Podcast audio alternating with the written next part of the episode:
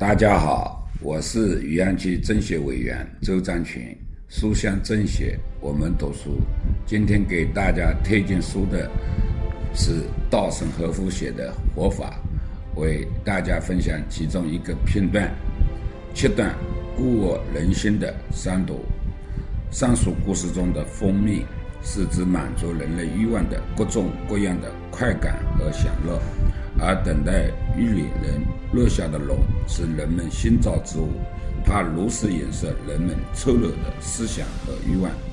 红龙比喻恼怒，就是嗔；黑龙比喻欲望，就是贪；蓝龙比喻嫉妒、憎恨、发泄不满，就是痴。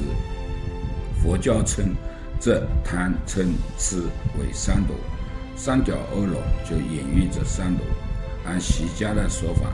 这就是糟蹋人生的三大要素。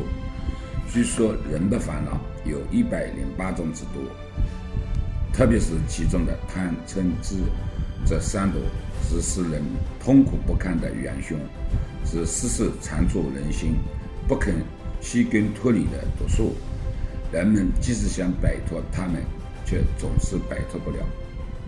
人这种动物，每天每日都要受这三毒的影响。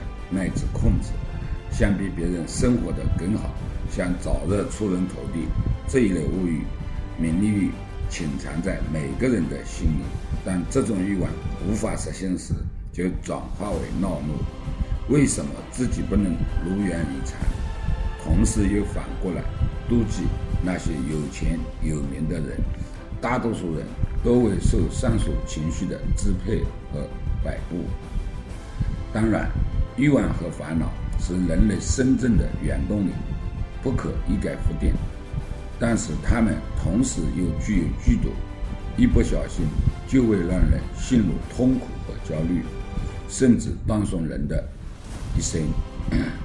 细细想来，人还真是遵循因果辩证规律的动物。人生存在必不可缺的动力之中，却含有幸运与不幸。甚至致人死亡的毒素。因此，重要的是尽可能摆脱欲望，要完全消除三毒不可能，但可以努力去抑制它们、控制它们。在具体做法上，没有捷径，但只要将诚实、感谢、反省这一类简单易行的修炼持续实行就行。另外，平时养成理性判断事物的习惯也很重要。这样做非常重要，就是在做出结论之前，先设置一个理性的缓冲器，使你的判断不是基于单纯的欲望，而能接近于理性。在思考这一过程中，预设一个理性的程序，对于摆脱欲望而言极为有效。控制住欲望，也就是抑制了私心，利他之心就会抬头。先人后继的利他心，是人一切德行中最美好、最高尚的品格。忘我利他，把自己放在后面，心为世人，为社会尽力。当这种利他心成型时，人就不再为欲所迷，而却有了利他的想法，烦恼的三毒。就开始消解，原本纯洁的心灵就能从庸俗的欲望中解脱出来，重新描绘美好的愿望。谢谢。